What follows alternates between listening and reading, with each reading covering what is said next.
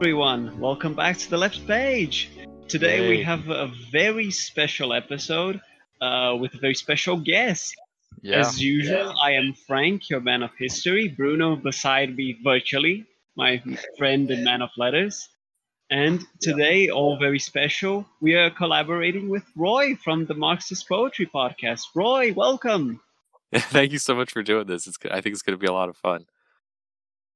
Oh, I have no doubt about it. Part of our mission statement doing good literature, historical, political work, but fun. Yeah. For sure. So actually, who who was the person who? Sorry, who was the person that decided on this book? It was Roy. It was Roy. Yeah, maybe nice. maybe I can do a little bit of background on the book it- that since like, Yeah, how I we would learned love about it. it. Yeah, So I go was- for it.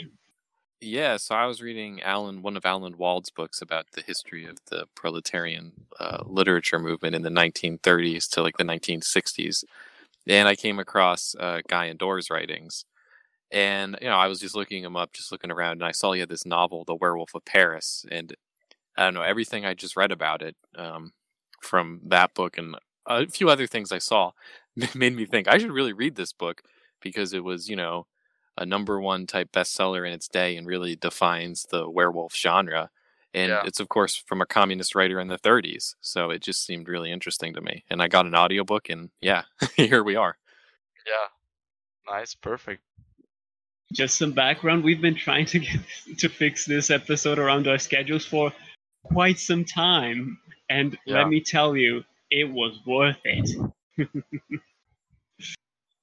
so that's what we're going to be talking about: "The Werewolf of Paris" by Guy Endore from 33, 34, I believe. Yeah. if I'm not mistaken. 33.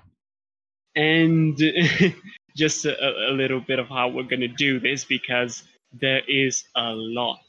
Uh, so we're going to basically go chronologically best we can over the story and approaching its various aspects and then like at the end going over it all so basically an expanded version of what we did last time where we did a very extensive workaround with the events in the end of eternity Yeah. in this case, uh, doing it more, taking time by time with the various times and moments of the story.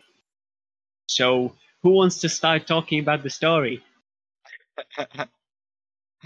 I mean, maybe I, I'm afraid to mess it up, so I don't know if Roy wants it or Frank wants it. Uh, I could do the so.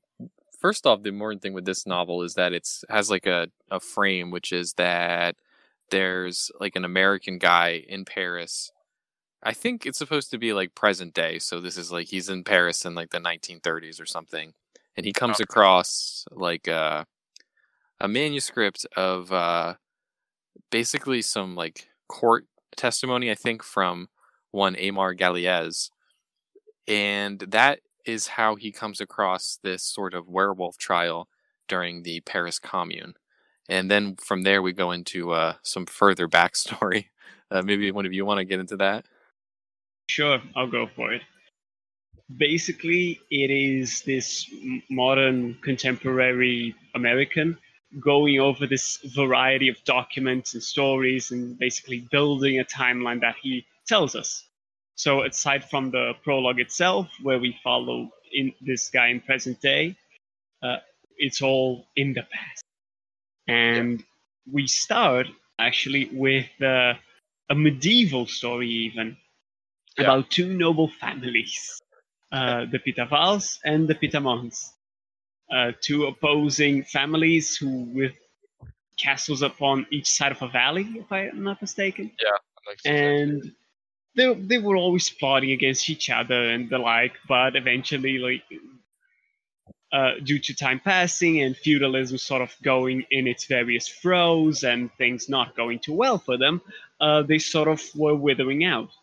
During one of its the last real uh, assassination plots, one of the Pitavals, I believe, uh, infiltrated the Pitamont castle to assassinate uh, everyone.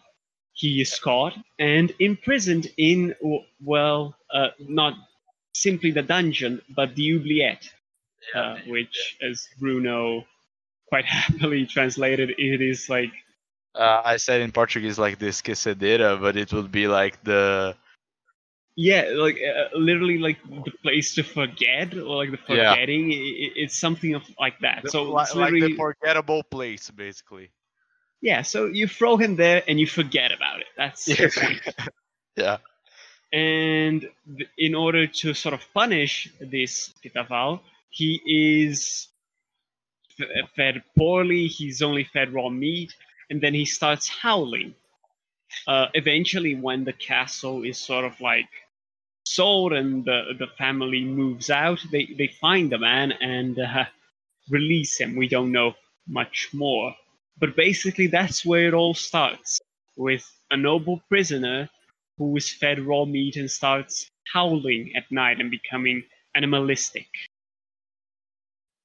Yeah, and then from there we uh, begin to meet. We begin to have the sort of main story, which is Yeah.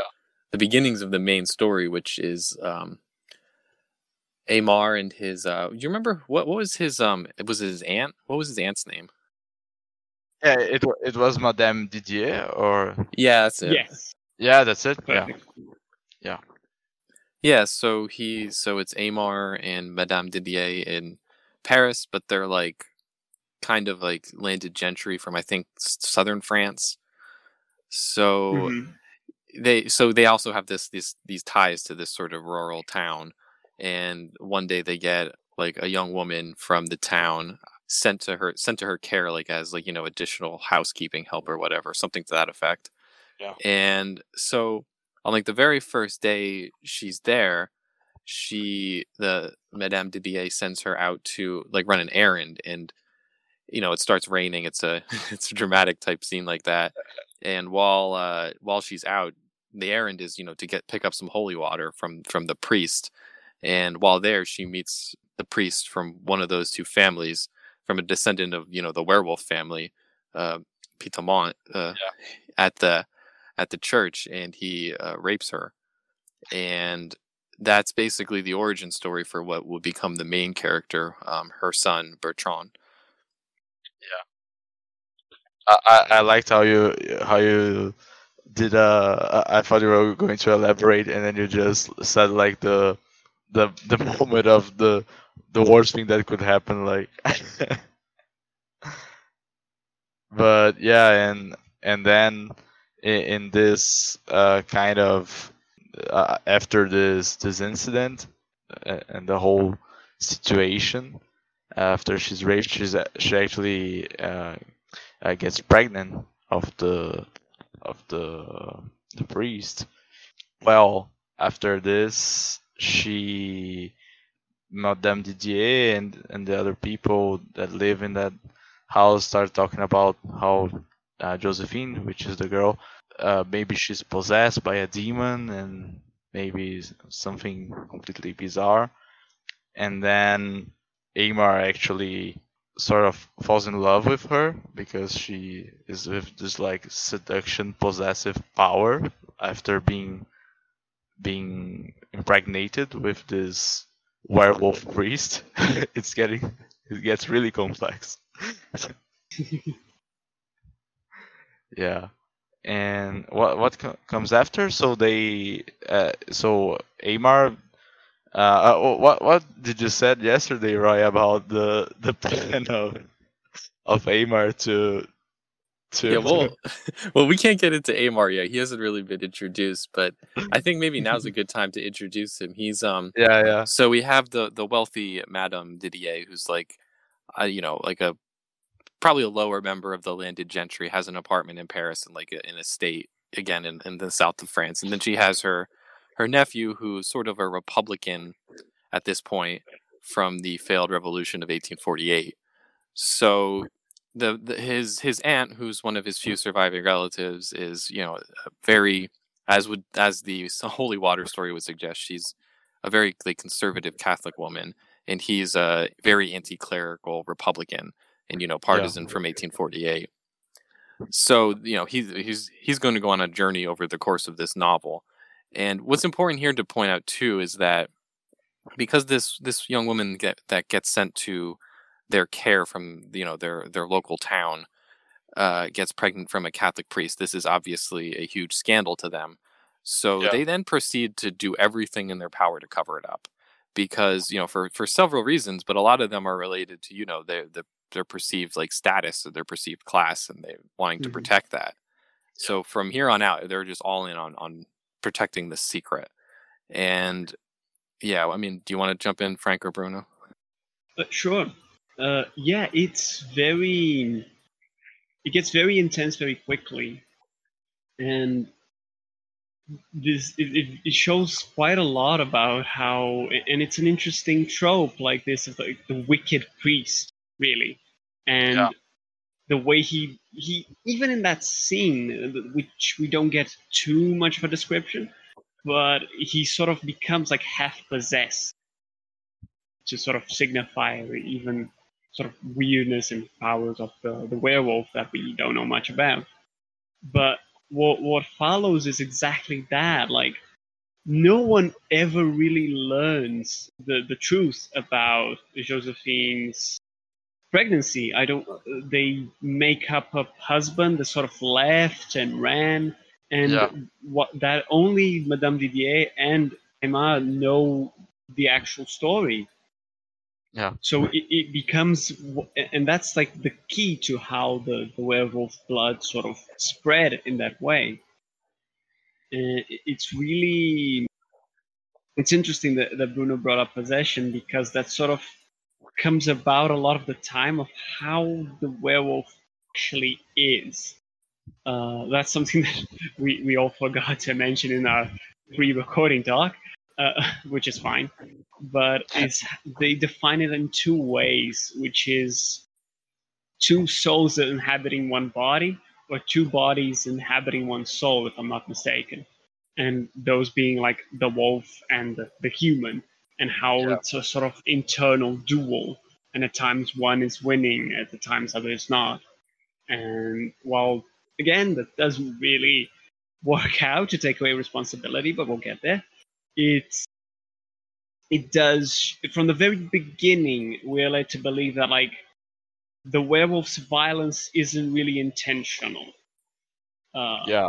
which, again, it varies, but it's still an interesting point. It's sort of like a bestiality. Like uh, it it it, it kind of gets to a, a way with the story and with when Aymar is trying to find Bertrand uh, when Bertrand goes to Paris, which actually is chronological, the thing that happens after what we were talking about. And Aymar gets this kind of uh, kind of aura and kind of uh, things that he does in the book that it, it, it's kind of a shift. Like uh, I was talking of earlier as well, like how this book is uh, uh, basically like a, a, a Bram Stoker's Dracula of werewolves, and and like in this book there are lots of moments where there is this sort of characterization and and ways of uh, talking about one character uh, to make that that character like shift inside the story.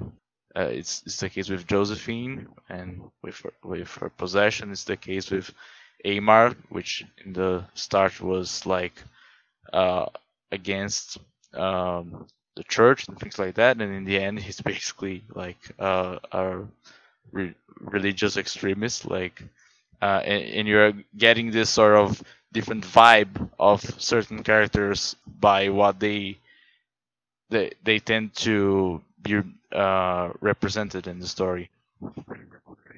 Yeah, like um, what happens next is that we get to uh, uh, before we actually even get to Paris, we're still in southern France.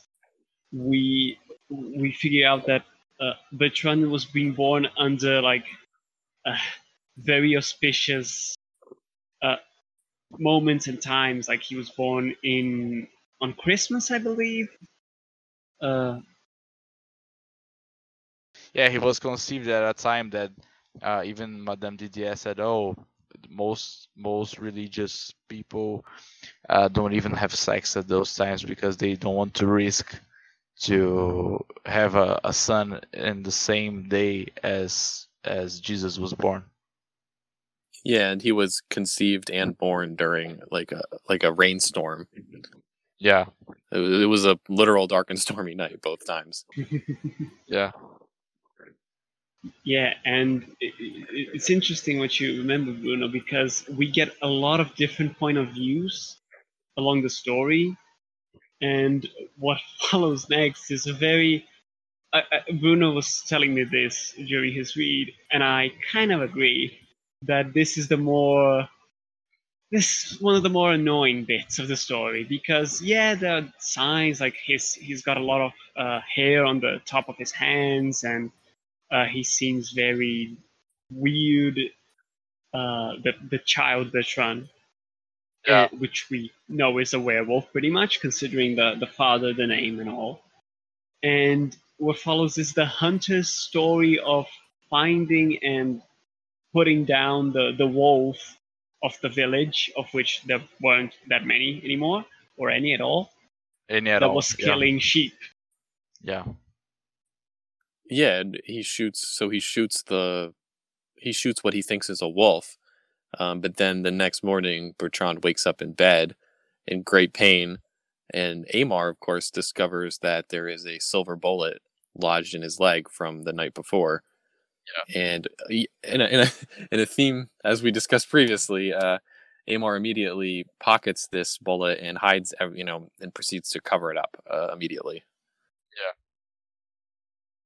Which he regrets half uh, half of the time he regrets hiding it half of the time he's no no that was what i should have done um, uh, there wasn't much better to do so you know a lot of ambivalence from my mom but yeah, again another cover up because the, the the hunter was like oh i'm gonna do the silver bullet to, to take him down and then like no bullet was found but we we found a culprit and the the killing stopped what follows then is Aymar basically imprisoning uh, Bertrand in a very literal way, but he also like tries to figure ways to sort of balance the curse with like feeding raw meat and whatnot. But Yeah. then then things go awry. You want to talk about that, right? Sorry. Oh yeah, it's no problem. So Bertrand was on like a career path here. He was supposed to become a doctor, which I think is another interesting detail. Mm, so yeah, so he's on a career path to become a doctor in this small town. So that means he has to go study in Paris. And you know, obviously, a kid growing up in this small town, he was very much looking forward to this. And some of his friends eventually go off to Paris, and meanwhile, he's just been locked in this room. Uh, as a result of that incident and a subsequent incident. So he he eventually manages to escape through um, the help of his mother, who feels bad that he's being in prison like this, and who I at this point has not figured out that he's a werewolf. So jo- so Josephine basically unlocks the door for him, and he and this is sort of a, a nighttime escape. So he turns into a, a werewolf, rapes her, then flees and kills one of his classmates who's also trying to get to Paris at the same time.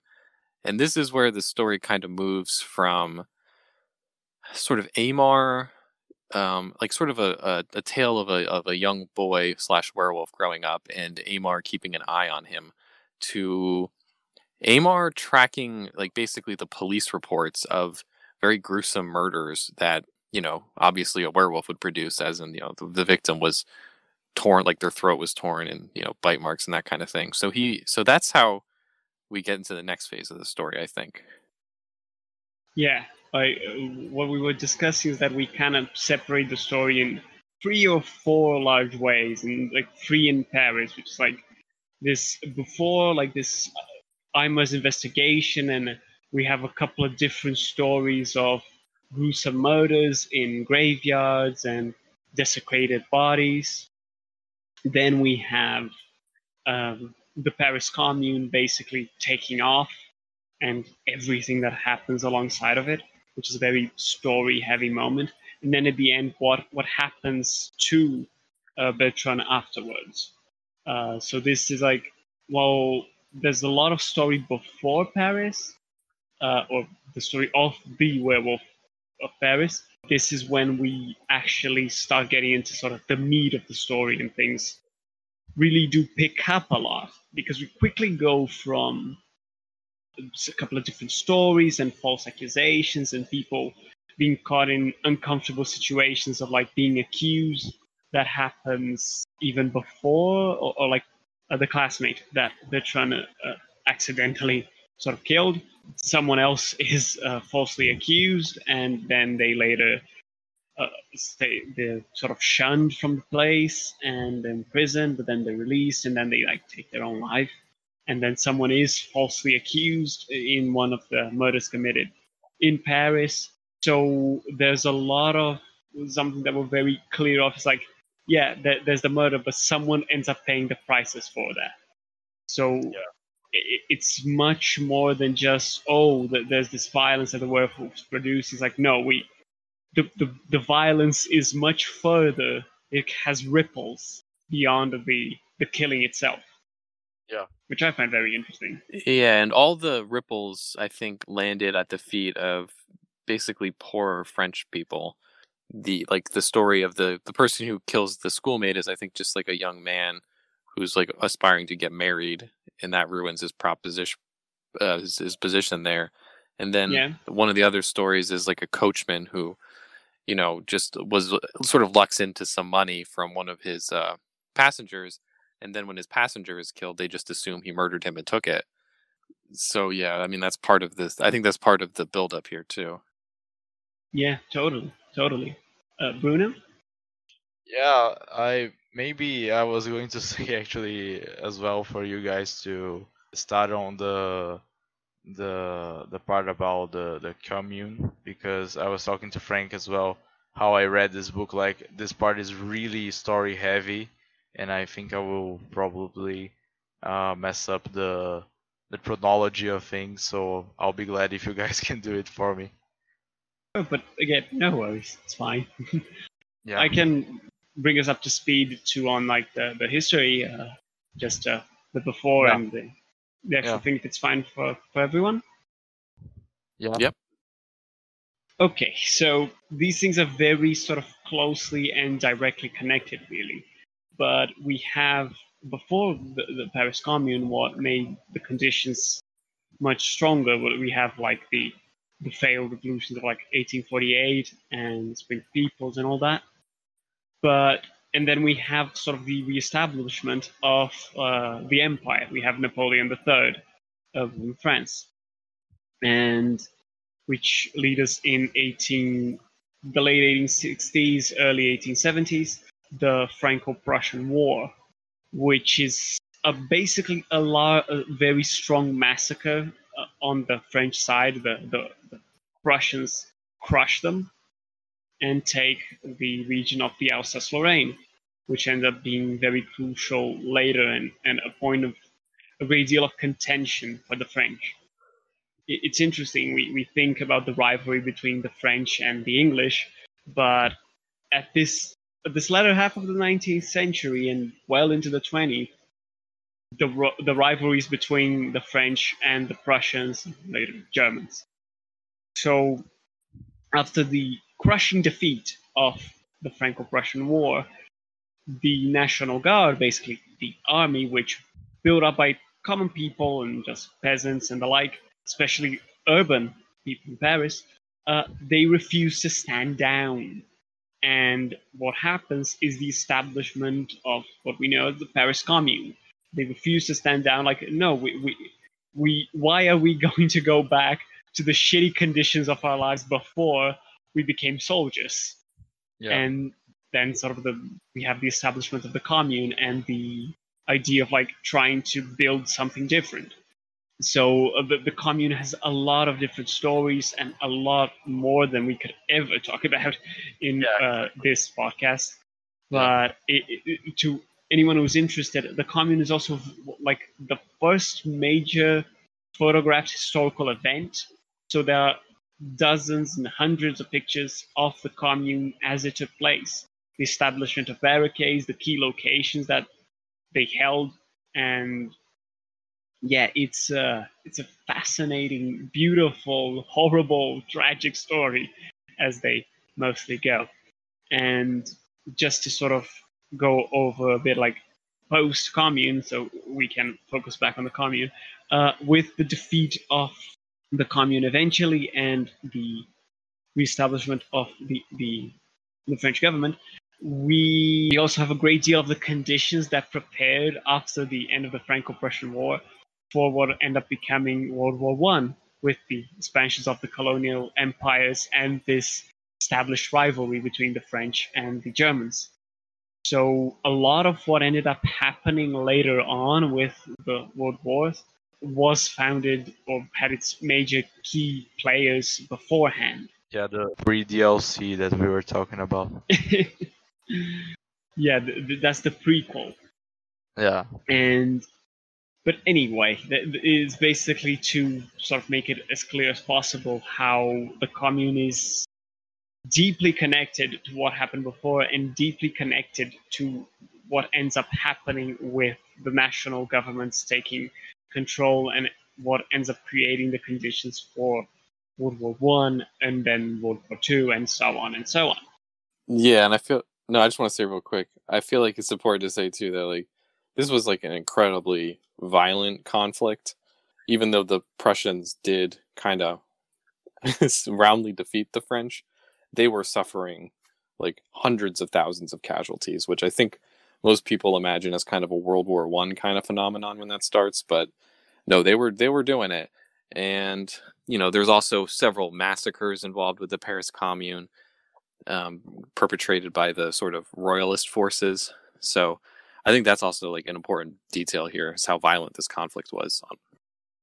Oh, absolutely like the the, the commune, the, the, the fallout of the commune was brutal, and uh, we'll definitely get back to that. But it's the, it, it's called the Bloody Week, the, the, the, final throes of the Paris Commune and the uh, the actual invasion and approach of the royalist forces, uh, greatly helped by mostly the the other French forces from around the country, so that there was a real movement of troops arriving in Paris from like the countryside that ended up against the the commune itself. So the matter of like the, the urban the urban uh, working class and the poor rural working classes against each other, how it unfortunately ended up turning out.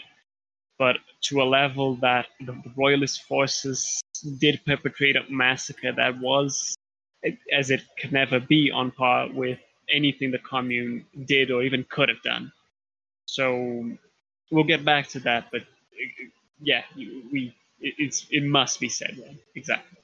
Yeah. So maybe we should talk about how things end up to Bertrand and, and do a little summary, or do you guys want to talk about everything before we talk about the ending?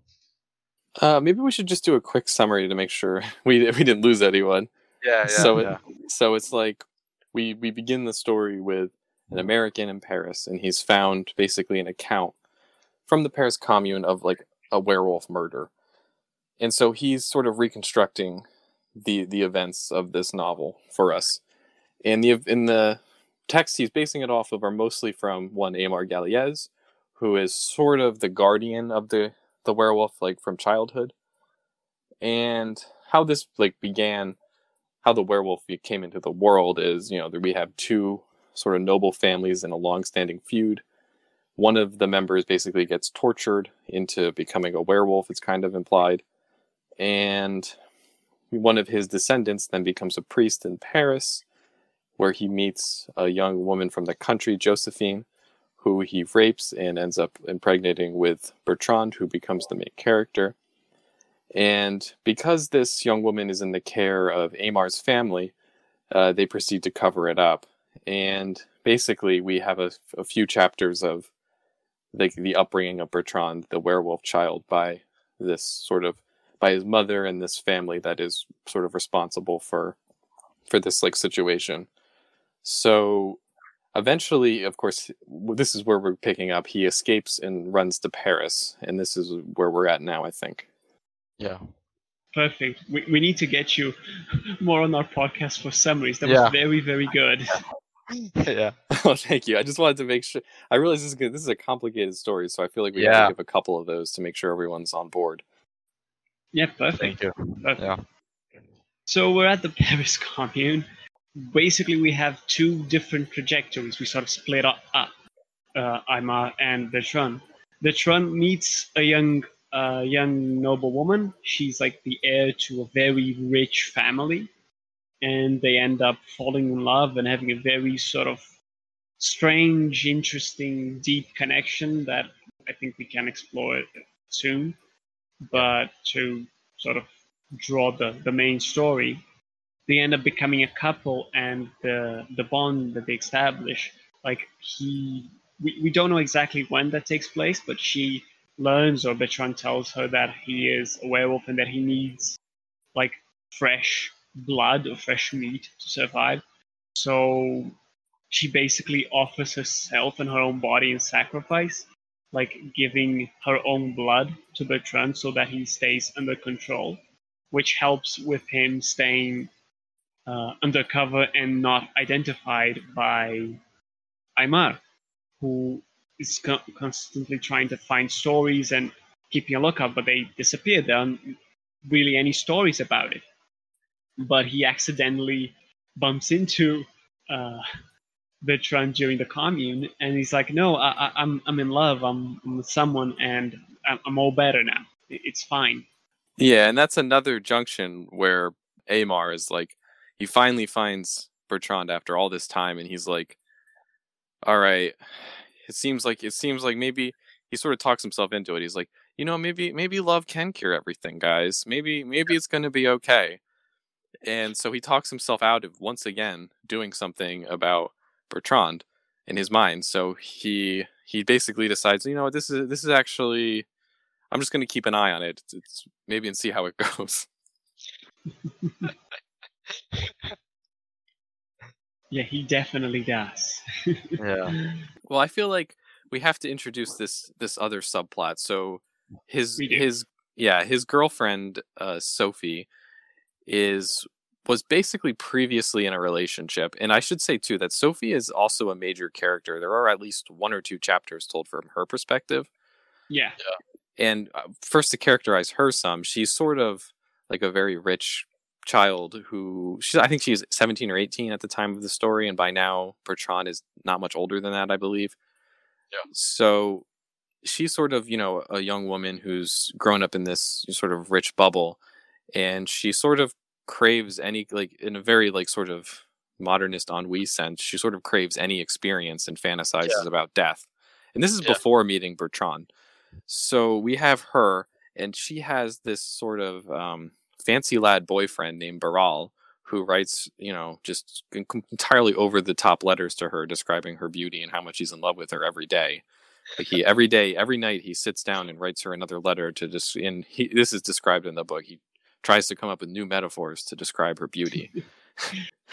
and so what ends up happening is, yeah, basically she she's like no you know what i'm in love with this other guy i'm in love with this other guy so we have baral who turns out to be a spy for the versailles versailles troops being you know being cucked by the young werewolf and and this is also again why this is relevant here is aymar actually becomes aware of bertrand's new like sort of uh, place in paris through baral he sees he sees baral and sophie like getting out of a carriage together. Baral's, of course, a gentleman, and like seeing her off to to, to uh, Bertrand's place. And uh, yeah, I'm sorry, but it is very funny. So we have um, him being chivalrous, and and Aymars oversees this scene, and he sort of approaches Baral, and they try and get information out of each other regarding the uh, young werewolf Bertrand. And you know that's one of the i think interesting scenes in the novel these two i don't know just uh just sort of ineffectual men uh trying to get information out of each other and just being very withholding yeah. It, it's so funny at the end of that scene that like they both leave dissatisfied with with what little they learn. No one really happy with how it went. Yeah, and this Uh. could have been a decisive scene. This could have been the end for the werewolf, but because Aymar is being so guarded and because Baral is also being so guarded, we end up with Bertrand still on the loose. Yeah. Well, and, and just because it's so funny, like um, Sophie makes Baral like, "You're not going to hurt him, okay? Like you write me the letters, okay? I still care about you, but I, I don't want to be with you. I never showed you much more, so you know, sorry. uh, but you promise me you're not gonna hurt him." And like, so Baral is knowingly cuts and like, "Yeah, I will have my revenge someday." Yeah. Yeah, and so that's so that's sort of we're sort of like halfway through the commune at this point with you know tension building we have um Bertrand on the loose with Sophie they're they're madly in love and they've also you know vowed to each other that like if anything happens to either of us, either one of us we're going to like we're going to kill her so we're going to co- uh, commit suicide Yeah. and so th- I guess this is where the next uh, stage of the plot comes in Yeah. We then have like a very lengthy, uh, which is interesting, I guess, uh, description of like some of the later events of the commune. So, an execution of various prisoners, uh, which include, if you if you're keeping up with the million characters, uh, one of victims of the ripples of one of the werewolf killings, which was the coach driver who stumbled onto some money and he's because they're releasing the prisoners, but they're gonna execute him.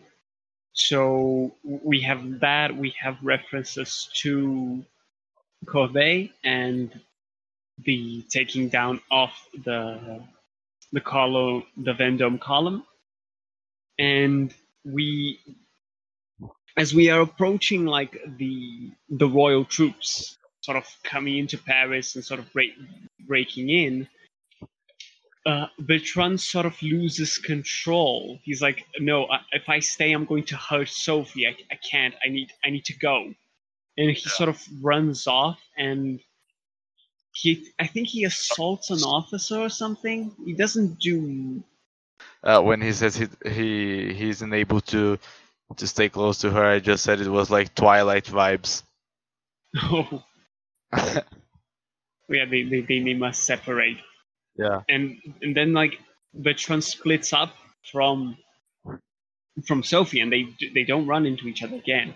And but since he assaults like an officer, he's put under arrest, and that's when we have the document that sort of started the original American narrators uh, finding of a particular text, which was Aymar's testimony and sort of elaborate treatise on the werewolf and the importance of the the ch- the, the church's combat against the supernatural, which is that's a that's that, that, that's some very powerful and not that great in the it, it's very interesting writing like what what has become Aymar stance like socio politically uh, what he stands for and the way he sees and opposes the werewolf. Yeah, because at the trial, basically the like sort of brief he submits to the judge, who is who's his friend, because you know Aymar was a, a revolutionary in 1848, so he has this he has friends high up in the sort of commune government or you know com whatever you want to call it. so you know he's friends with this judge and s- sends him over this brief, and the brief is basically like we need to burn Bertrand at the stake immediately. And he sort of include like there's passages in there like oh you know when you, when you really think about it there haven't been any witches so maybe burning witches at the stake was actually a good idea. We should we should do that here with aim we should do that here with Bertrand right now. And you know the the judge being his friend and this is being a very anti-clerical time decides you know what? I'm just gonna i'm gonna actually read you read the quotes that you wrote but i'm gonna make them mean the opposite. But what we get here is basically at this point we have Aymar has come full circle from his uh, 1848 days where he was sort of a Republican, sort of like a, a like a radical intellectual, and basically because like in a series of like a chain of events from um, the rape of Josephine by the Pitamont priest, we end up with Aymar as a result of that rape becoming like a devout Catholic who wants to burn witches. And I feel like, as Bruno was saying earlier, this is like a like a fascinating and I think all too familiar trajectory for a lot of a lot of people, both like at the time this was being written in the 1930s, and also I think in some ways today, in a yeah. kind of scary turn of events. Yeah, it's like it's like this this quality of of being uh sort of like maybe getting lost in this, uh, as you said, like this extreme, uh, not philosophical, but uh, academicist, academicist way of thinking that goes beyond reason and starts to go in, into this sort of extremisms about philosophy and about religion and stuff like that. Yeah, in a way, now thinking about it, it's like uh, such a, a, loss of like the um, the references that you'd had to interpret the world and, and the like, and what do you end up finding structure on on this millenary institution and set of beliefs that have stood it, it really literally stood the test of time? And at times that can take many forms like uh, i am said this before i'm a catholic myself but i am definitely a very different brand catholic than uh, bertrand ever is. Uh, so it, it can take different forms like even along the 20th century in the US and Canada, there, in the US and Canada, that I know some more about, you have various strands of leftists that end up either like having a sort of religious upbringing and then leaving it away and then sort of returning or not, and or others who take a sort of middle ground or a, a, an opposite approach and like have these various um, political beliefs and then end up like conflating them with the religious and then abandoning one with the other. So while it is a very, I think what is distinct about Bertrand's trajectory is that it's from very different and very intense extremes. So it is from a sort of uh, strong republicanism and that was really radical. Like that oh, was. Oh, you mean you mean Aymar?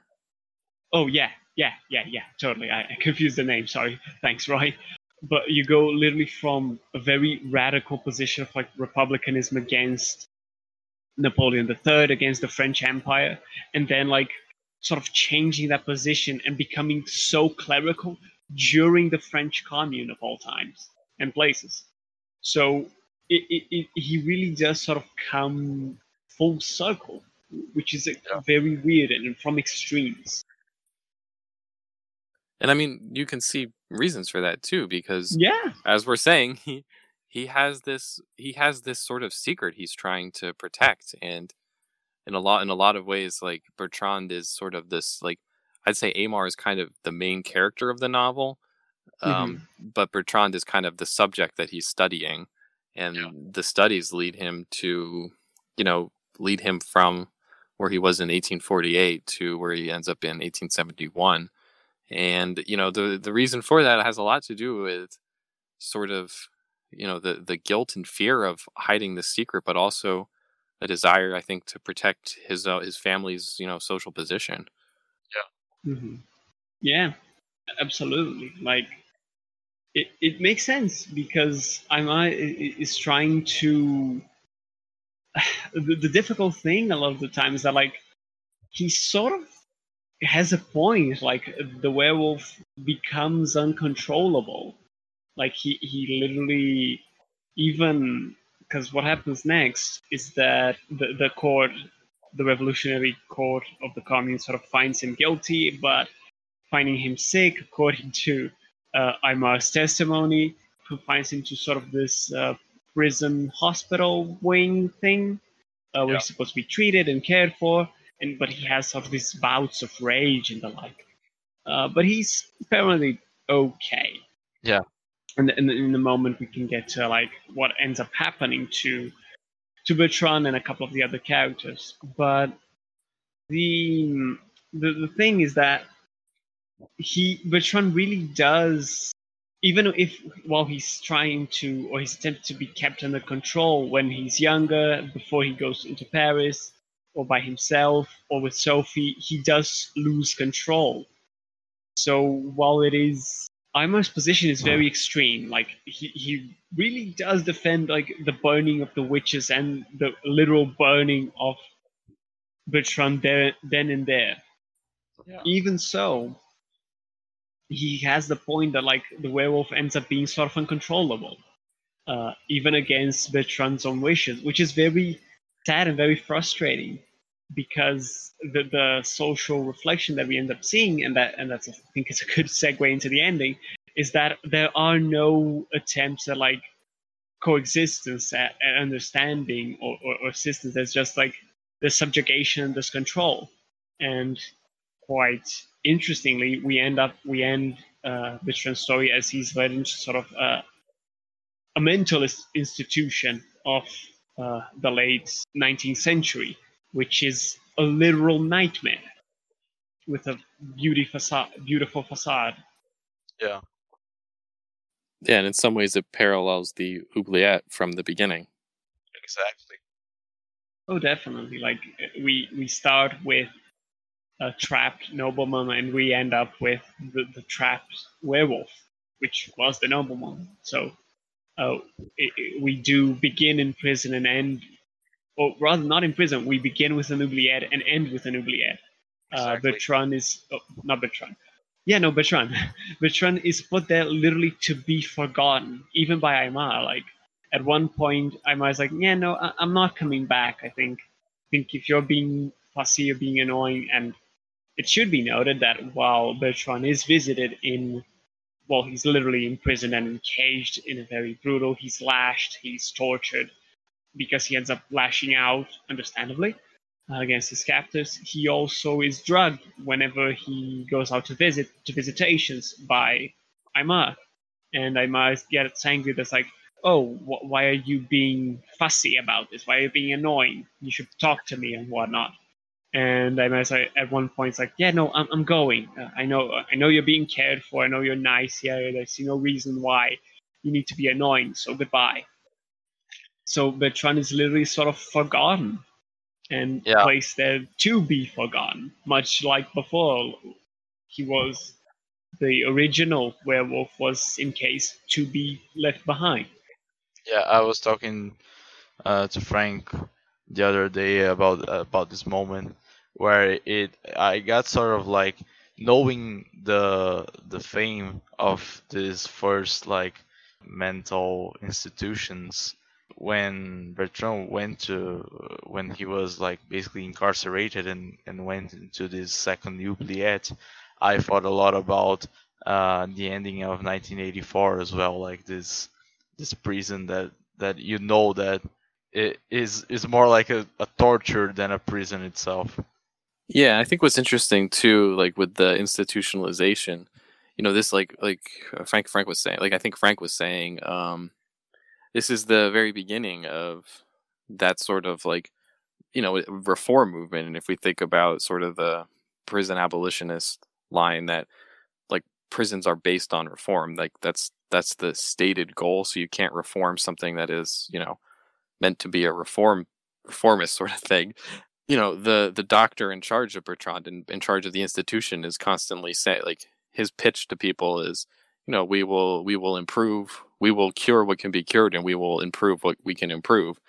And so you know he has this very solid you know reformist line and it's interesting to see Bertrand ends up you know one of the one of the violent communards effectively ends up institutionalized like this.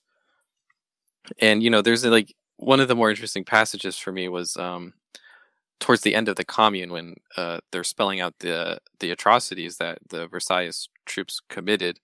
Uh, the the right the writing is uh, th- there's a quote about Homo economicus where he says Homo economicus rose up amid the smoldering ruins and began to flourish again. One man went up and down the street, street after street with a handcart. At the sight of, sight of a body, he would stop, uncover himself uncover hims- himself piously and mutter a brief prayer. Then he would wave his hat before he put it on again in order to chase away the flies. And with a rapid and practiced hand, he would strip the corpse of its footgear and throw the boots into his cart. Uh, the harvest was plentiful. And, you know, I, I think this, I think Guy Endore really, I think, gets at what like is being born here.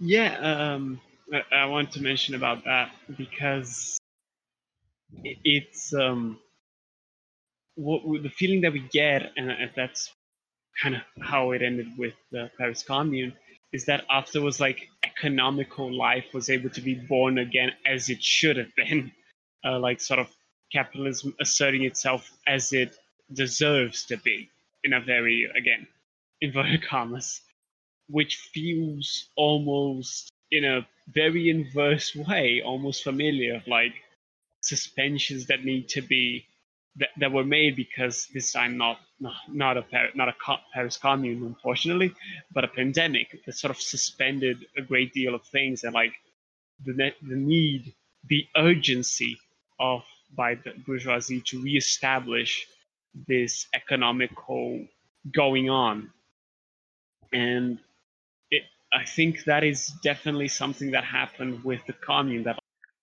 like the world stopped for a time or a feeling that like things weren't proper. And that's very fun to, to think about because one of the things that happened in other times too but i think it happened in the commune as well. Uh, one of the first things that people did was shooting at watches uh, or clocks uh, uh like against this industrial organized capitalist time. So it's like a really pure and strong and powerful rebellion revolution really. And it, it it sort of broke down for a time in that place like what was this homo economicus? What was the normal goings on of capitalism? And that had to be reestablished and established twofold after the commune in a way that which is how these things go historically so that it could never happen again yeah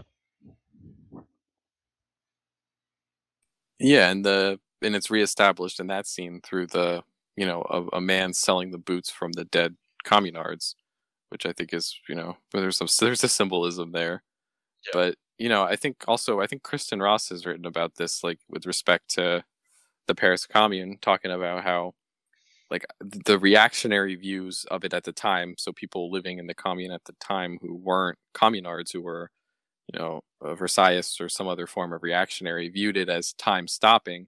But I think what we could see is, you know, is really just that, you know, the, as you're saying, the capitalist time stopping, not necessarily yeah. time itself.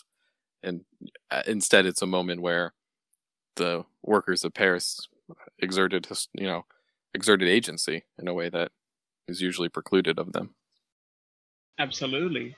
Like that, that brings to mind one of my uh, favorite uh, writers and thinkers, which is Walter Benjamin, and he mentions how instead of like revolution being a process of like this uh, train speeding up history and, and advancing, like revolution is actually the pulling on the brakes to derail that train of progress, that train of capitalism.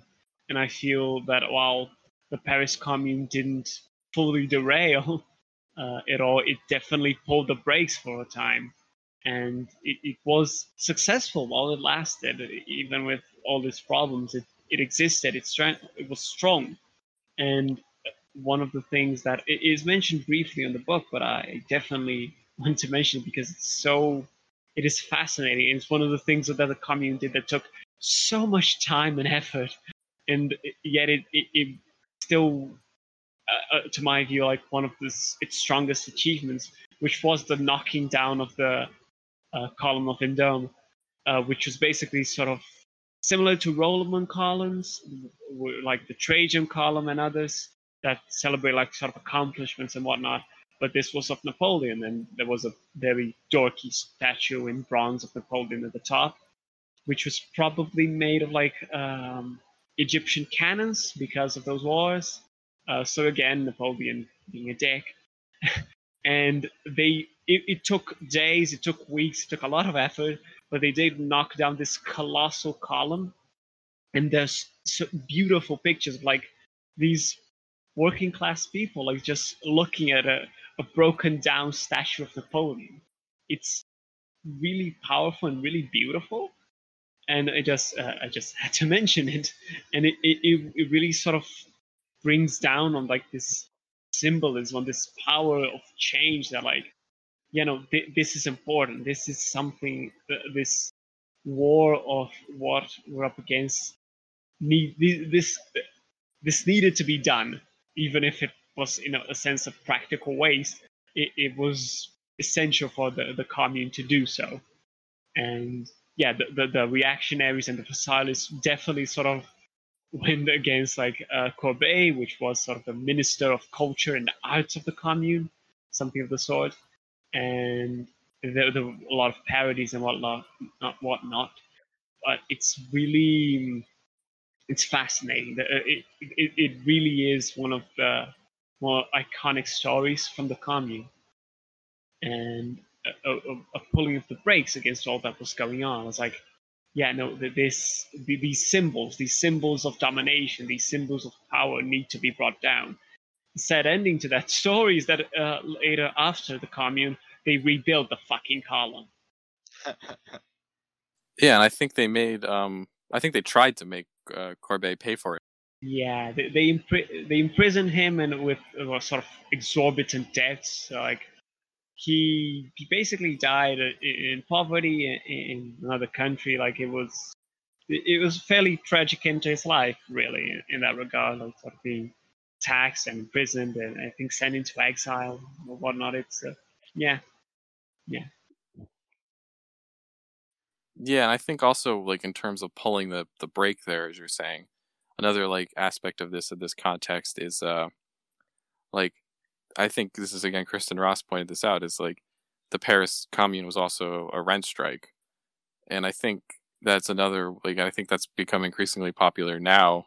The idea that you know that's something to organize around to try and yeah, as you say, pull the pull the brake, and yeah, I don't like it. It ends up like the story of the novel here ends up with ends up in reform we end up in a reformatory, an institution for Bertrand. And I think that, I don't know, I think that speaks to, I guess, like the birth of reform in, in a, in the way that I think Marxists usually talk about it.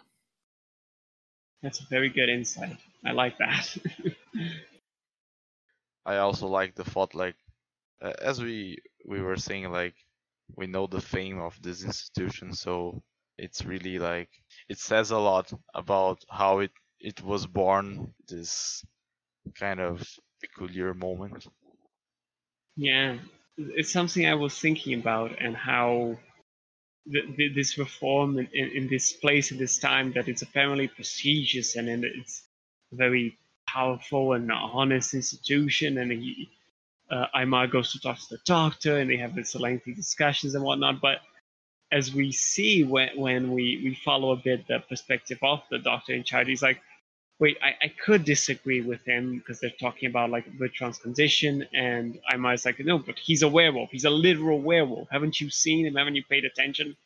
It's like, no, no, that's nonsense. He must just have some fits or think he's a werewolf. He doesn't really change. Uh, but eventually he's like, wait, if I keep going, I'm going to lose a patient. Uh, when the, a very good paying one. No, no, like I'll just start agreeing.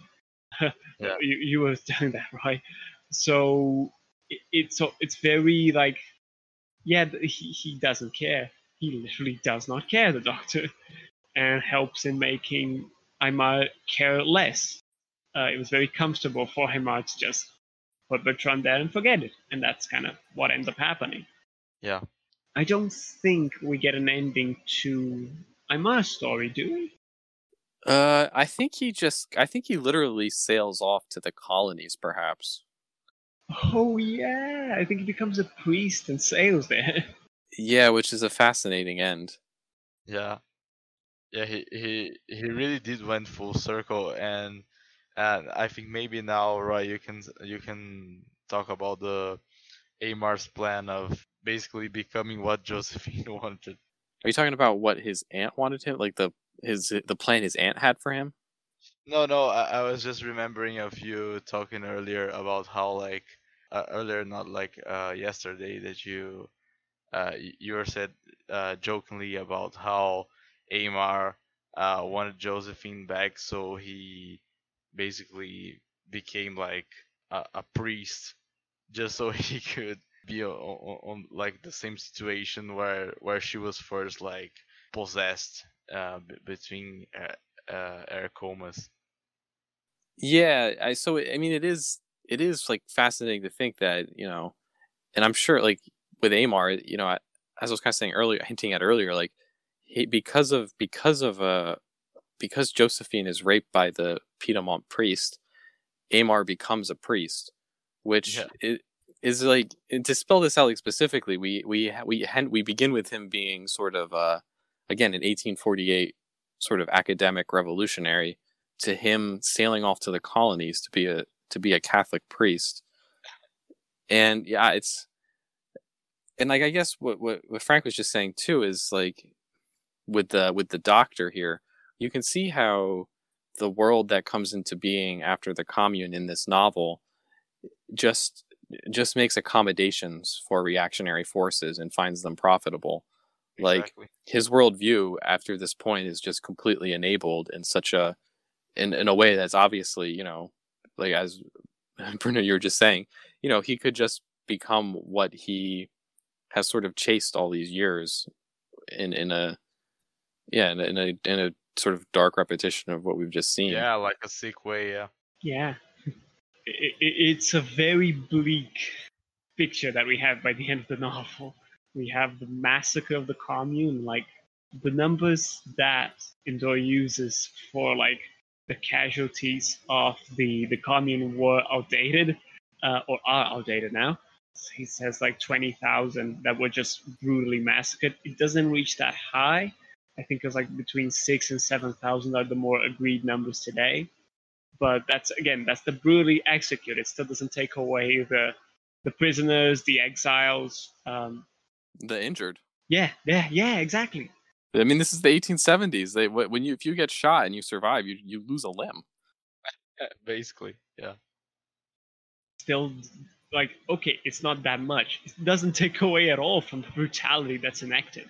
Like even Aymar in his reactionary turn uh, can't deny that the the violence of uh, the bourgeoisie and the uh, the Versailles forces are on a whole other level than anything the commune did. And that's when he starts, and that's really that's bizarre and that's fascinating. Uh, he starts seeing werewolves everywhere. He says like, "Oh, the, these are the werewolves contaminated by Bertrand. This is the the violence. This is the madness. This is the destruction. This is the exploitation." Uh, it's what he says about the, the, the person with the card taking the boots. Uh, he says, "Oh, look, a promising young werewolf."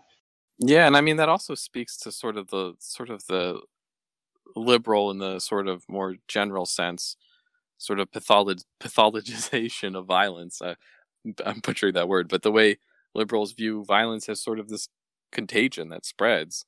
Yeah. Oh, absolutely. And and it, it just like even if he he realized that like oh the there are different werewolves and he he basically wants to help Bertrand out of pity uh, because like oh what is the the violences and the crimes of a, of one werewolf with all of these running around? So he does it not out of compassion or regret. No he's just eh why not? Like just have some pity on the on the kid who had literally nothing to do personally with what he ended up doing. He just, you know, curse literally. Really quick, there's no there's no awareness on his part that like he could at any point have blood on his hands. He's clearly given driven by guilt and shame and fear the whole time. But when you read like his sort of like what he's saying and like when we're presented with things that could be his thoughts, it's never there's never like an acknowledged there's never like the straight up just sort of I have blood on my hands, I need to do something. It's always this very convoluted sort of calculus that he's doing. Yeah. Yeah. Like at most, he's aware of losing control, which he tries to avoid at all costs when he can. So he he quite literally like Bertrand is a, a victim of circumstances very much beyond his control, and he tries to avoid hurting people that he's not directly responsible for doing, but that his body ends up acting on it. So but Aymar sort of never really gets that. He, it all ends up feeding into this religious mania, really, where like the, this violence and this it, it's all the werewolf, it's the pathology, it's like it's this undiscriminated violence and destruction, which I think kind of proves that he never really got what being the werewolf really meant, which was a literal loss of your own control, your own ideas, your own mind.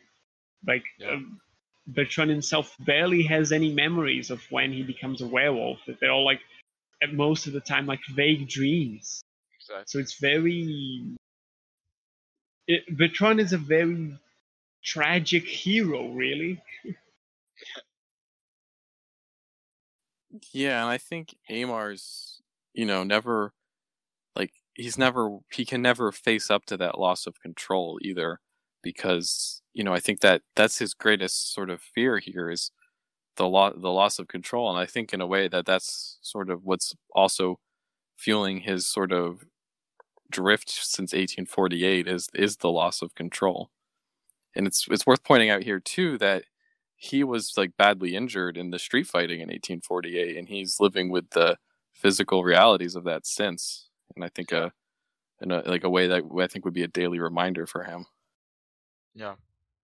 Yeah, that makes. basically limping since the the fight, isn't it?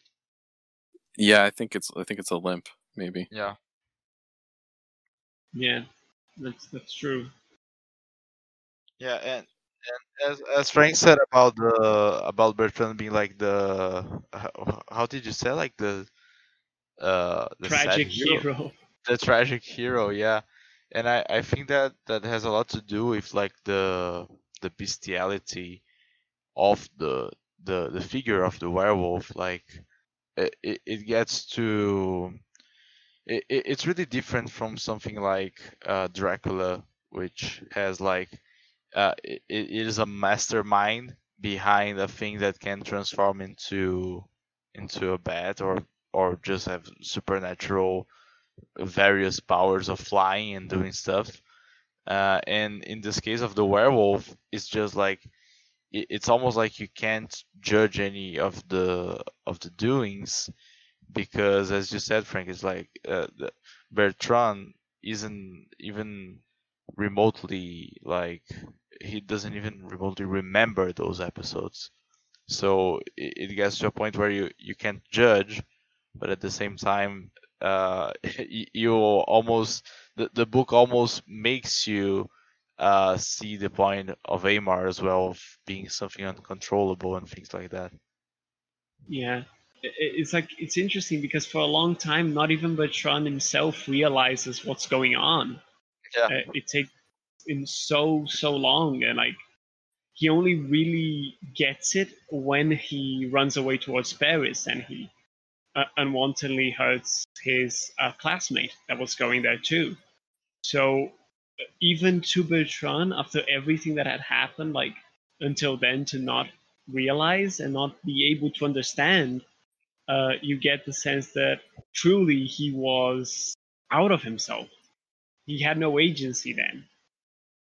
Yeah, I think what's interesting here, like the well, first off, we have the sort of sort of gothic coming into the the modern era aspect of it, but there's also like in sort of the traditional Marx, like you know, in Marx's writings themselves, you know, we have the sort of vampiric nature of capital in his sort of phrase, and that sort of Marxist kind of horror aspect. But here we have instead of this, you know, cunning and like thought out va- actions of like a vampire who's probably either a capitalist or like a former former nobleman. We have Bertrand, who's like the bastard child of of a of a medieval sort of noble like a lower noble family conceived by by rape and raised by another lower no- noble family kind of who are live in perpetual fear that that he will be discovered.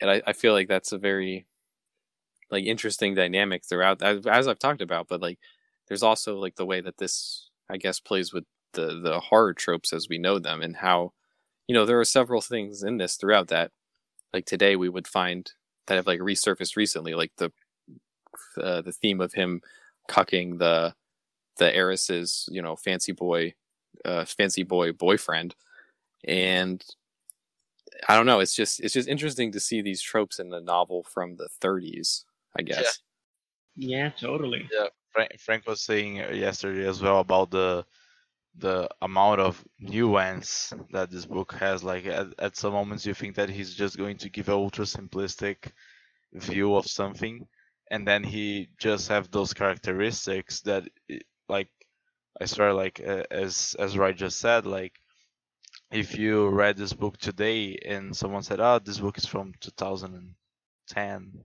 I don't know, something like that, you maybe could believe that is actually from 2010. Like it has sort of some bizarre, uh, almost like Guy Endore uh, didn't mind putting uh, really wacky stuff from his head that maybe most of people wouldn't write and publish at those times.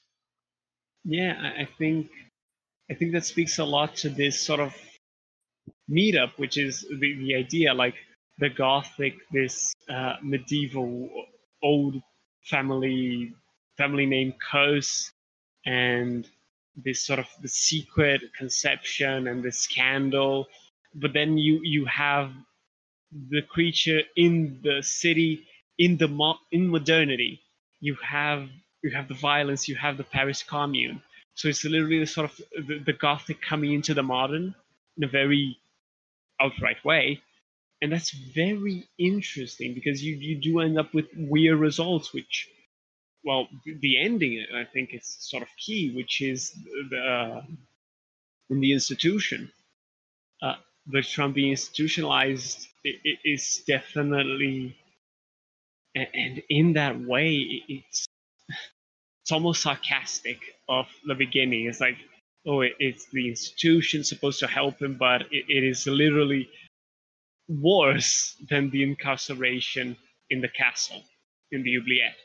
So I think that, uh, and, and to add to some of the, the nuance that I find is that while while it's intense, it's heavy, it's bleak, it's sad, it's brutal, you never get too much of one thing. Narrator is never really too partial. He's very critical of the Paris Commune, and Aymar himself really even more so. But you never get the sense on the overall storytelling that it's literally just one thing because then you while you acknowledge like the inner failings of the commune and the things that didn't work and the foolishness and the attacks like it never shies away from saying well and then these massacres happen that were such on another level of brutality that it's almost unbelievable.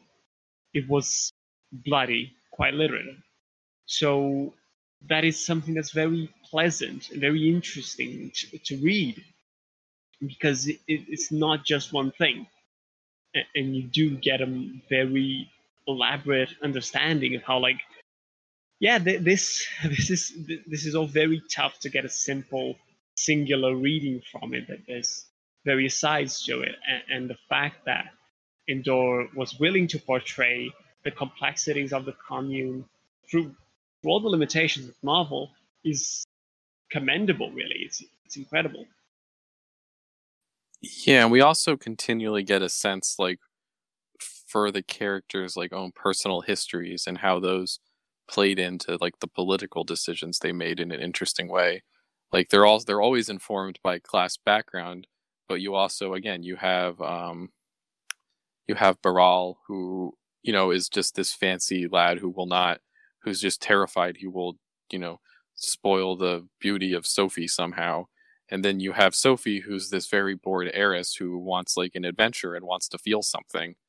And then you have Bertrand, who's the, you know, again, of the bastard child of a of a rape from a nobleman, causing havoc in Paris. And it's just this, I don't know that there's a there's a lot of psychology going on here in a very, I think, kind of leftish way. If someone, I did like this is why I wanted to talk about it. There's so much to unpack here. It just feels like I I don't know where to start sometimes. Yeah, I think I think that that's kind of the point. We're doing the best we can in trying to handle the entire novel because there's there are whole scenes and stories that like there's there's so much packed into them, but like we need at least like half an hour to talk about them Yeah. because they, they seem to carry so much into it. There's a very strong attention to detail in, in the way that many gothic novels did. Uh, to have sort of very parallel stories that like about this particular character or what he was doing at that time, but that really don't contribute too much to the story at large. Uh, but it's it, also adds the charm and the interest and how much the b- book actually does. So we unpacking it the best we can in various ways. It's it's a part of well working with an elaborate piece of literature. Yeah, yeah. Thank, well, first I want to say thank you for talking about it because I realized when I suggested it that this was going to be. It's a very good book to read, but it's also a challenge to talk about. Yeah, exactly. Yeah, I, I realized that. I was like, yesterday, I was like, oh, okay, we're, we're, we're gonna do this. It was like, huh, it's gonna be a bit rough, I guess. That's a Yeah. lot. Oh, okay then. Which I mean, fair. Yeah, because it's it's like I said in the the beginning of the episode, like we tried to to record yesterday, and now we had uh one more day to think about it. And as I tried to think about it, I was just like even more like i i- it's like I I don't know exactly where to start, like to to think about this book, to think about the stories, and maybe that has to do with the fact and one of the things that I liked the most of the book, which was the fact that it's really reached uh, in the in the way to to uh, to tell those stories, even if it's not it's not the the main story or the main characters. Guy Endore utilizes lots of like little uh, metaphors, like uh, small small little storyettes that he tells to to uh, have a sentimental or aesthetical purpose inside the the story. And that kind kind of sets up the whole mood of the book. So maybe like even as i don't know if you roy already uh, read a book called the invisible cities which is basically uh, a book about little metaphors and and uh yeah, the Little- Calvino book. exactly yeah and uh, and i don't know I, I maybe it's a really gigantic stretch but i reread the the invisible cities last semester and every time that that Endore utilized like a little story to talk about how those characters were feeling or something like that it it it, it had like a, a really close uh, style and vibe to it that I remember from from from the Invisible Cities, like the way to uh, sort of acclimatize the scene and the and the, the characters at, at the moment that he wanted. Yeah, well, well, one second. We I have to look. I have to get the title right. It reminds me of another Calvino story, though. I can't remember the title. Oh, the Baron in the Trees. Yeah, well, I was gonna say structurally, I think you're really right that like Calvin, like Calvino's Invisible Cities has a lot in common with uh, the Werewolf of Paris. I think though that the Baron in the Trees, in his portrayal of, in this case, we have a sort of uh, eccentric, I guess would be the right word, sort of eccentric nobleman's son, who, like when he's like like, like eight years old, takes a vow that he will never leave the trees. He's never going to touch the ground again. And this, of course, takes place, I believe, during the events of the uh, the French Revolution. So there's a, there's that same overlap there, but you know we're seeing, but we're also you know getting that same kind of class dynamics perspective in a really interesting and, and comical way in that case. Yeah. But yeah, no, I think Calvino's a really interesting, an interesting parallel to think about because you know he really is someone. You're right, who um, can write things that aren't exactly applicable to the plot, but he has such a good understanding of style and the way like books are read, I guess, to make it work in, a, in an interesting way. Exactly. Yeah, Yeah, it's a it's a really good parallel. I, I like it. I, I I did not expect that, but I'm like, yeah, I'm down for it. I totally agree. Speaking of which, there's at least one more thing that I just, if only to mention briefly for for a friend of mine as well, who works in this particular thing. She works with gothic food, uh, which is very fun and interesting. Uh, and there's a particular scene where during Aymar's investigations, he runs into a group of various sort of noblemen, one with which him, he, uh, or I don't think, were they nobles or were they radicals? I'm half confused now. Uh, are you talking about when Aymar met the guys who were eating the like squirrel? Yes. I think those were um like upper class radicals. Yeah. Uh, yeah, yeah. The, exactly. So that that's the trajectory for Aymar if he hadn't gone on a sort of the reactionary path. yeah. Uh, so he, he runs into these uh, uh, upper class uh, academics and radicals that are just like they're basically cooking uh, unseemly animals, so to speak. Uh, so rats. I don't think raccoon. Pigeons. Yeah, raccoon. Uh, and, and the, even like a dog. Uh, that's why um, uh, they, he ended up running into them. He was talking about, oh, what about the accident with the dog? And it's like, oh, he's expecting. Uh, I was like, oh, he's going to talk about the werewolf, but he's like hiding about the story all night. And he's like, what about the dog? It's like, oh, we're sorry if the dog was yours or whatnot, but at least we ate him together and it was fun. and what is very, other than the fact that the whole scene is completely wacky and just sort of what is going on? Uh, at the end, of like, is it rat or raccoon? Which is like, tell everyone because there are food shortages because the war and whatnot. It's like, oh, tell everyone rat is good. It's like, oh my god.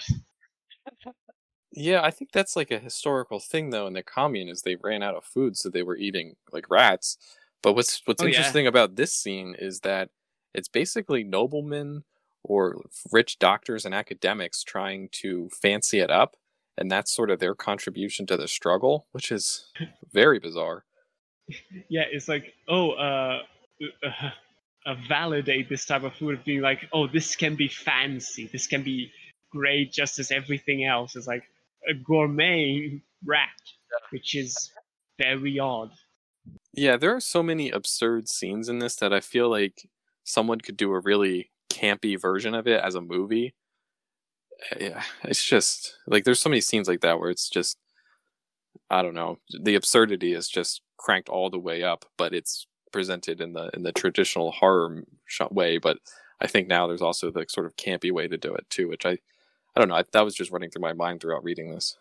Yeah. Oh, that makes perfect sense. So uh, we are running like I think for about an hour and a half or something like that. Yeah. So, uh, it, it, I mean, like, great stuff, obviously. Um, just kind of wanted to ask, like, go around a bit if anyone has any sort of other ideas or things that we didn't talk that much about, so we start heading towards a conclusion. So I don't have too much to edit. Yeah. I'm sorry. No, no, oh no, I uh, know the feeling.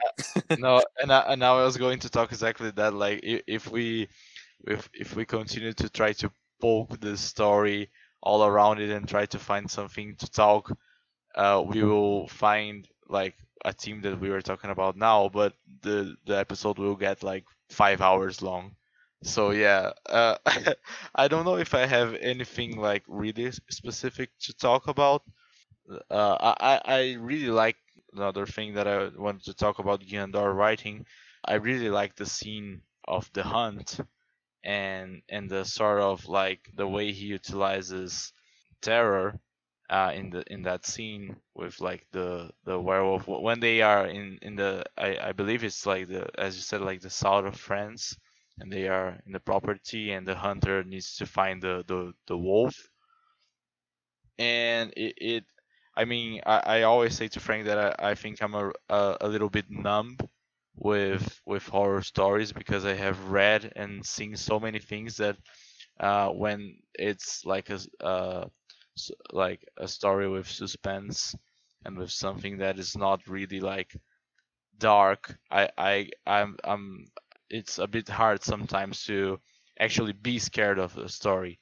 But the the way that Guy Endore writes this and the scene with the werewolf going between like the shadow and the light and just tracking him and he's in the middle of a like a playing field without any trees and completely alone i i mean i i really like the style of of terror that is that is utilized in this book yeah i agree and i just want to say like I, this is a book that I really think people should read. I talk about a lot of books, like either on Twitter or whatever, that like I think are interesting, but I wouldn't recommend people actually read them. But this is a book yeah. I think everyone should really try and read. It's yeah. really up there in terms of like leftist novels. Like it, for me, it is honestly up there in terms of leftist novels with like some of the stuff like Le Guin wrote or something. Yeah. But um, I just wanted to say that you know what you were just saying about Calvino is very interesting, and I'd really be interested. Like, there's a book called "The Proletarian Answer to the Modernist Question" by um, Nick Hubble. I want to say their name is. Um, but I'd really be interested in someone doing an academic study about this book because there's so much here, and I think yeah. there's a lot to be like unpacked. Like, especially if you wrote about it in relation to Calvino and Invisible Cities and um, The Baron in the Trees. But that's just I don't know. My my main recommendation is just read this book because it is very good. Yeah. Yeah, a- absolutely. if it's fine for everyone, I- am probably going to do a very short monologue as I usually end up doing with the, the left okay. page. And, okay. Uh, is that fine for you too, Roy? Go off. Yeah. Okay. So, us like we definitely recommend it. Like many books we we approach, but we don't necessarily the, the readings are usually interesting. You know, not always uh, worth reading, or if you're not that interested. This one really carries a weight of its own time and a weight of someone trying to approach this history. Like you can really tell how much invested uh, Dohr was in portraying the history of the commune, in portraying the history of of all that was going on in France at that time, the effects of the Franco-Prussian War, what was the build-up to the Paris Commune, and then the various intricacies in it. There are a lot of different and interesting stories. At the end of the day, I'd say that it is it's a very bleak, it's a very difficult, it's a very intense read, and a very good story. Uh, and and yet, it really does help us think through very interesting themes, like how do we think about being uh, an academic or being uh, revolutionary during these times? Like which is all about how we see Aymar how we do we see like the various working class people like in we see which we see in the, the very peculiar figure of Bertrand and all other victims. And how do we see these rich families these nobles? We see there's a very large and ample class portrayal in the novel too. So th- there's just so much to take into account that like while we did a bit and uh, I, I tried to do um, we tried to get through most of the t- themes and of various ideas uh, but it's something that i don't know. Maybe we'll come back to it. Maybe we'll eventually talk some more about it. Uh, there's definitely a lot more. But it, as a, a way of both connecting with each other like doing with it with Roy. It, it, it, has been fantastic, Roy. Really a pleasure to to have recommended this and suggested us yeah. doing this together. Uh, yeah. Can't thank you enough, really. Yeah, thank you for talking to me about it because I really wanted someone to talk about it with since I read it like a year or two ago now. It's just it's just one of those books that you read and you're like, I I need to talk about this one. well, that was kind of a, a, a, part of a project to enable people to talk about stuff they like. So you know, uh, glad to be yeah, doing thank it. Thank you. Uh, pleasure. And, and yeah, yeah, it's just it's a fantastic novel. It, it's it, it gives a lot. It gives a lot to one of our favorite themes, which comes up occasionally. Nobles are horrible. uh, I love how that comes up so much. Uh, yeah. So you know, also the food. It's just there's so much. I'm, I'm gonna cut myself off because I could go all night, uh, but I shouldn't. but yeah, thank you, thank you so much for listening, uh, Roy. Uh, thank you for doing this together with us. Where can people find you? Yeah, thanks for having me. I do the Marxist Poetry podcast at Marxist Poetry on Twitter. Uh, yeah, so just listen to that. Um, I don't think I, I wouldn't say the discussions are slightly different there because we're talking about poetry usually. So if poetry is your thing, check that out. Yeah, and, Yeah, thank- and, and, and soon enough we will do an episode about poetry with Roy as well. Yes, I can't wait. Really, it'll be good. Well, of course, like it, it, it goes both ways. Like we we want to join on the po- on on that part of literature as well. Like we do a couple of things on poetry here and there, but like the work Roy does is very valuable and very important in sort of like proclaiming and marking poetry as sort of like no, this can be really powerful, and this has been historically very important and very radical. So definitely check out Roy's work. Uh, it's fantastic. Uh, you can find us too on at left page pod on Twitter and uh, at patreon.com forward slash left page. Have a couple of things there. We're laden behind on a few others, but I should be able to. I have some time, some more time right now to add to it then.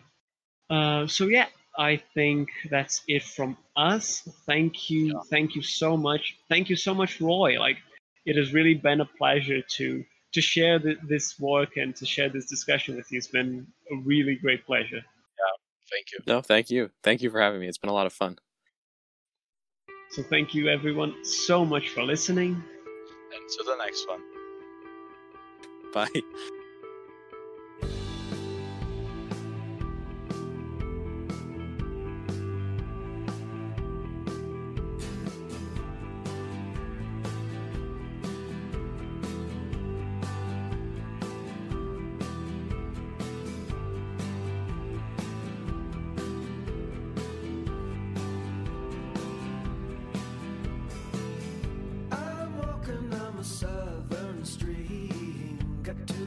river for a run too low.